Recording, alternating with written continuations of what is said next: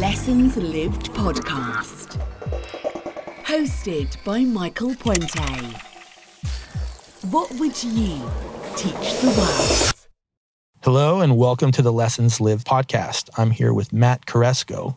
He's the founder of Primal Goods Co., and he's the co host of the Modern Cavemen podcast. I know Matt to be an expert and even an overachiever in the art of living well. And by living well, I mean living a truly satisfying and healthy life.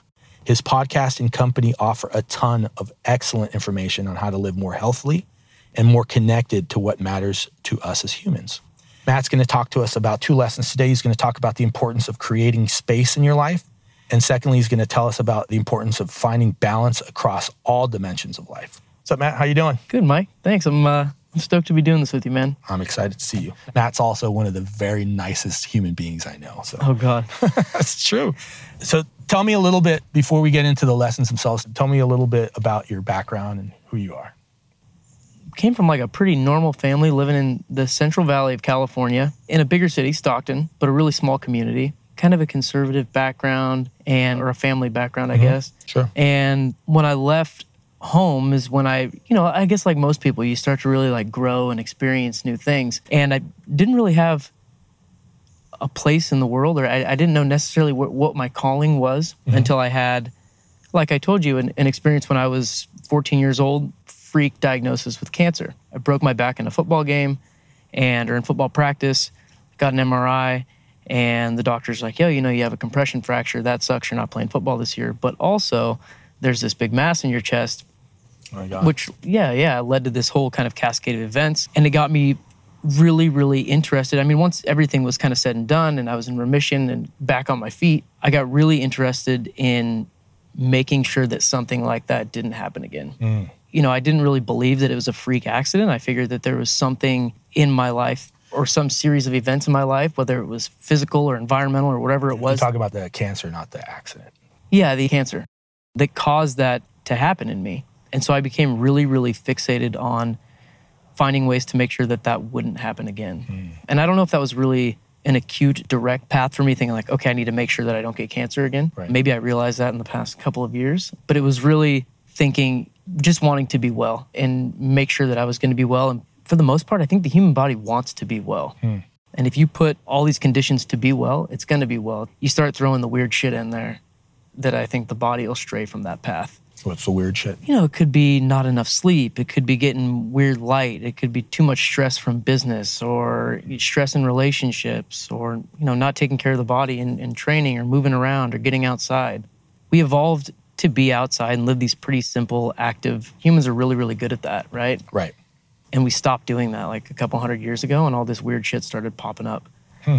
So getting back to that that's been my main thing is to get back to that sort of you know quote unquote primal lifestyle and i think that's where we achieve the highest level of wellness and where we feel and perform the best and can serve those around us the best So, what are the things that you do now to to live that lifestyle? one of the biggest things lately is getting uncomfortable hmm. i'm so comfortable all the time Right. And I think it's good for us to not be comfortable. I mean, like, you know, you're at CrossFit and it's like you get that hour of putting yourself in extreme physical discomfort. Yes. But what about being cold?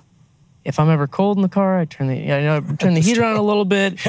And now it's like literally select the temperature. I'm like, you know, 75 is a little too warm. I think 73 would be perfect, you know? It's like Yeah, it's a little. It's not just uh, push it towards the red or towards the blue. It's like you're dialing in at a specific temperature. Exactly. and it, we're so comfortable all the time. So now I have to program in periods of discomfort. I'm like, all right, I'm getting in the shower and I'm taking a cold shower purely to be uncomfortable. So Right, my right. body has to be like, we still got to fight a little bit in this life, you know? Right, right, right. I guess your body's made to be able to manage those extremes and temperature, discomfort, and if we never push the body to get there, then we're Yeah. going to lose that capability. Yeah, stress is really good for us. Even, you know, in training, it's doing cleans is not really good for you. It's damage, right? Mm-hmm. But that response that it causes is where we get the benefit. And it's the same thing with getting really cold or getting in the sauna, like I'm going to do later, and get get really hot. Other things lately, I've been really interested in light, not getting blue light at night. Mm, okay. Again, we evolved with this very fixed photo period. You mm-hmm. know, it's light when it's light and it's dark Right. when it's dark. And now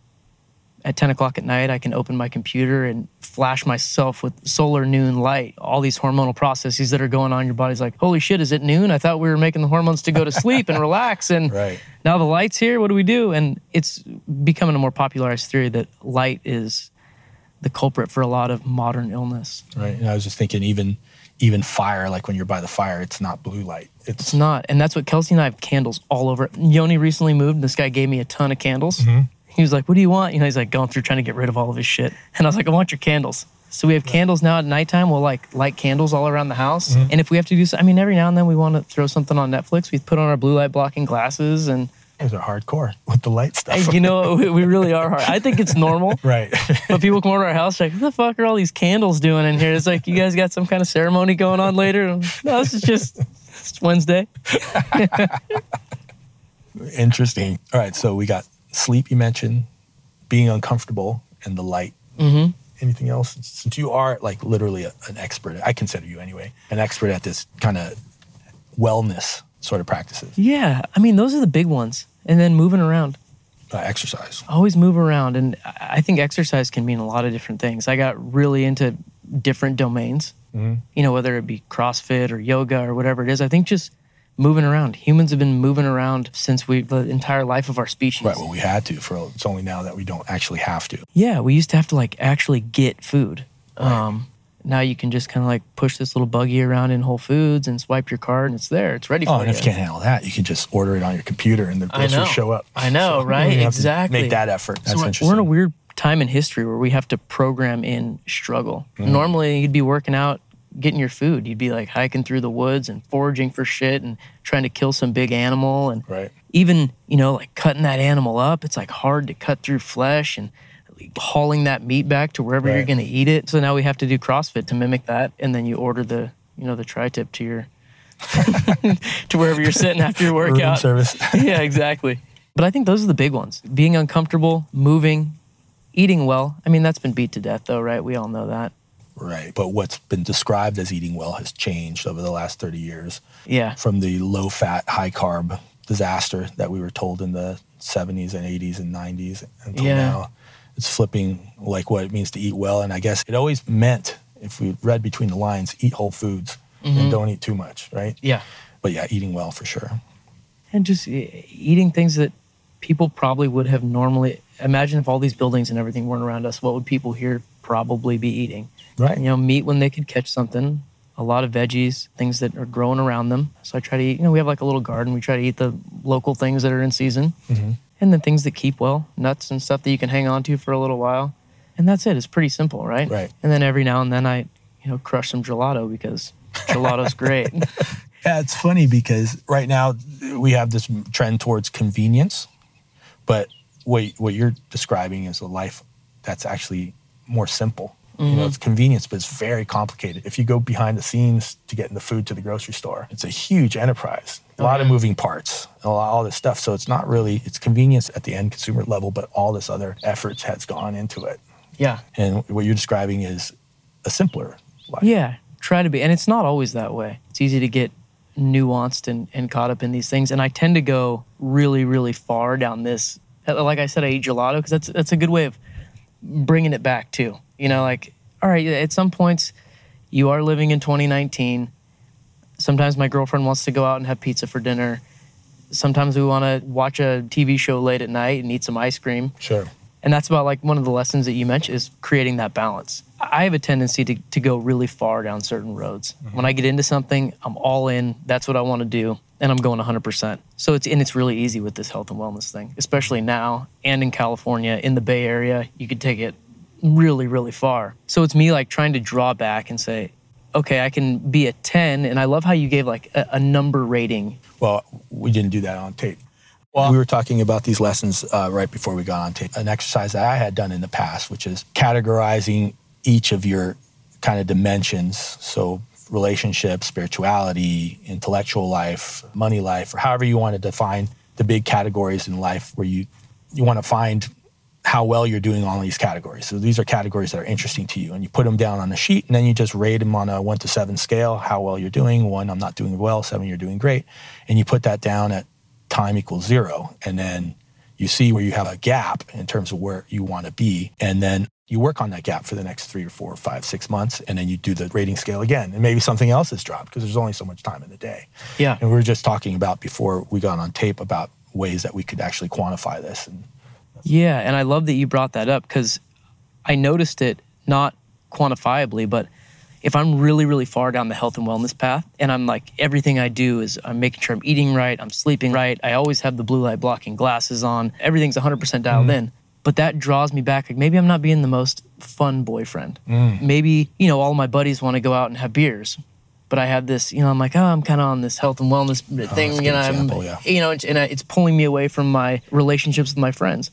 So I'd rather pull back that and not be a 10 in my health and wellness, maybe make it a 7, mm-hmm. which is still pretty damn good. Sure. We'll call it an 8. But I still have a little bit of time to go out and like I'm going to go drink more beer than I should with the buddies just because it feels good and I love them and having that be a part of my life is as important as being well. Right. Yeah, so it's this dance. Mm-hmm. And I don't think there's ever homeostasis. There's never going to be like a perfect balance, Right. right. You know, and I think a lot of times I think what you see in the I guess kind of the modern person, it's especially in San Francisco, it's very heavily on professional growth and mm. financial growth right at the expense of everything else. at the expense of everything else. And sometimes I try to go the other way against that. I'm like, oh, you know, like you don't need to worry about that. Like that shit'll all take care of itself. And lately, I've been telling myself, like, no, that's it's okay to like you can focus on that. It's not necessarily a bad thing to be that way, but still give energy in these other areas. Take care of your health. Spend time with people you care about. It's really about finding a, a balance between all these different modalities of life. And I love that exercise, and I can't wait to see the numbers mm. because I'm already thinking about how I would rate certain things, and it changes. Sometimes you're really on point with in one area, and then you kind of need to shift gears a little bit. And Yeah. I find that with my creative life, I will let that drop first. Like I'll get involved in something like, you know, this Lessons Lived project, for example. I guess there's some creativity here, but I have some other creative passions in my life. And mm-hmm. oh my goodness, I haven't done that in like two months. So if I putting a some sort of awareness on all the dimensions that are important to me would probably be a good, Yeah. a good exercise. or then you're just you know like something at work gets busy, and all of a sudden you're working ten hours a day, and you're like, shit, I haven't gone to the gym all week. Oh man, yeah, that's no um, good. or I'm eating like shit, and I, you know, I'm just mm-hmm. because you don't have time to, and it's Right. it's this like pulling things like, all right, now I got to draw back the work a little bit. Like I'm gonna, you know, I need to kind of get that in check and make sure I'm giving my body the right amount of time, and maybe I need to make sure I'm meditating a little more. And I notice that too. I'll go in and out of these very spiritual phases where mm-hmm. I'm more or less in touch with myself. Mm-hmm. And I noticed it. Like I haven't been meditating for the past couple of weeks, and it was last night that I thought, you know what, I'm I'm not. I feel a little untapped. Mm. So this morning I've been trying to get up between four and four thirty because it's really silent. Right. There's different names for that time. It's like the ambrosial hour, the sattvic hour. Different traditions call it a different have different names for it, but it's a spiritual hour when I like to just sit there and, and meditate and get kind of in touch with myself and the universe and kind of reflect. And sometimes my mind runs all around, and I just Right. let it run. Whatever it is, it's a good time for quiet, and it's it helps you to get kind of in touch with yourself a little more. Hmm. So that's the direction I'm pulling now. And then, you know, once I'm losing sleep because I'm waking up every morning so damn early, then it's like, hey, you need to draw that back a little bit and start getting a little more sleep. And Right. yeah, keep juggling. So finding balance across all dimensions of your life. Yeah. this other lesson, which is creating space in your life. This seems like super necessary, but I want to know what that means to you. Like, tell me about that. Creating space is something that I'm not very good at. Hmm. I'm very type A. I like to time block my schedule every day. I look at my calendar and I don't like to see a white space. You know, it's hmm. like different colored box for every single hour of the day. Wow. And what I've noticed with that is I get really efficient at the shit that I'm doing, mm-hmm. but there's no space to let anything else in. Hmm. And I find my creativity, new ideas, possibilities, new thoughts, all that stuff happens when I'm in these almost like vacuums where there's nothing else going on in my mind. And I can't block the time to do that. I've even tried that where I'll say, like, hey, I'm gonna block two hours to, to not have anything going on. Right. So it's been really about removing things from my life that are taking up maybe too much space and allowing new things to show up. I've noticed that I'm most creative, and I told you this before we started recording, was when I'm on an airplane. Uh-huh. If I have like a good seven hour flight or something, Right. I'm trapped in there to just kind of be bored. Right. And I'm never bored anymore. if I get bored, I'm always checking email or checking something on Instagram or running from here to there, or whatever it is. There's so Mm-hmm. much information that just creating that space to allow something else to come in. You can't welcome new things into your life unless there's space. So you're talking about like basically scheduling in space, scheduling in time where you're not committed to anything and you're not distracting yourself with. Exactly. And maybe that's going for a walk without listening to an audiobook or a podcast or on a long drive. Mm-hmm. Like go on a long drive and start the drive with your phone battery at 5%. like I'm going to be alone. My friend Jesse, he said that he now he commutes from Sebastopol into the city Uh-huh. and he has no media, no radio, nothing. He Just complete silence in the car. It's like time to be alone, let new thoughts in. Hmm. I think that's why it happens a lot with me with travel. I mean, abroad, abroad, like, you know, Yeah, right. You're not necessarily on your phone all the time. You don't really have it with you as much. You're not as plugged in. Yes. And my I just usually fill my journal up with all these ideas, like business ideas or things I want to do or things I want to work on. And it's about having that space for it to come to you. Wow. I was just thinking about that. That's totally the case. When you travel, like a relaxing vacation, that's not, you know, full of booze and, Exactly. and stuff, but you're just kind of out there resting or like kind of recalibrating your, your, your space. yeah. Like my first time in Peru was just like, I was like, oh my God, like I got so much out of that both times. But Well, even lessons lived. I mean, yeah, that, yeah, that's the result of a Peru trip. But yeah, that's totally true. We have to make that space. I'm thinking now, like all my anything I've ever done that was worth doing probably came to me in a time that I hollowed out or was forced to hollow out or was made for me through circumstances where I wasn't distracted. yeah. Or just running through your normal Yeah. daily grind. I mean, like I started Primal Goods when I broke my ankle and I was in a wheelchair for three months, just laying on the couch at my parents' house. I couldn't do anything else, and I was just kind of sitting there bored. So you started Primal Goods Co. in a time where you were forced to have created space for yourself. Universe, I guess, gave me that time and said like, "Hey, you need to sit down and uh, That makes so much sense because if you don't give the universe a window with which to speak to you, then it won't. yeah, I mean, if you're in meetings all day from eight o'clock a.m. to eight p.m., it's there's no real room for something new to creep in and inspire you.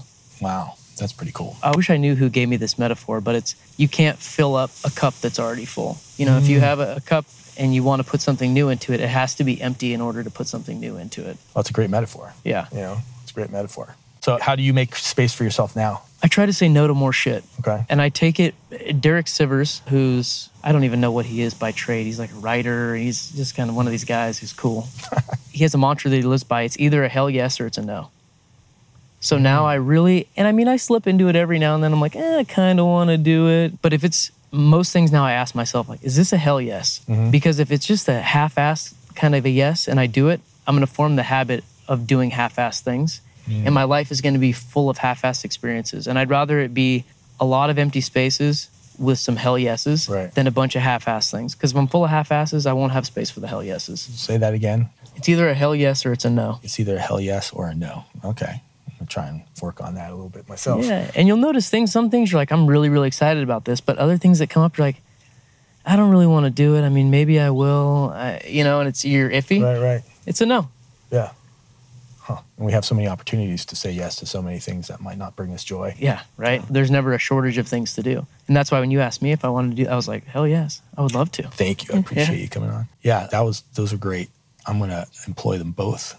And we were talking about the uh, the balance wheel or whatever. We don't have a name for it, but that exercise. I'm gonna try and do that today and see where I'm at on those categories that I find important for myself. And I like the uh, if it's not a hell yes, it's a no.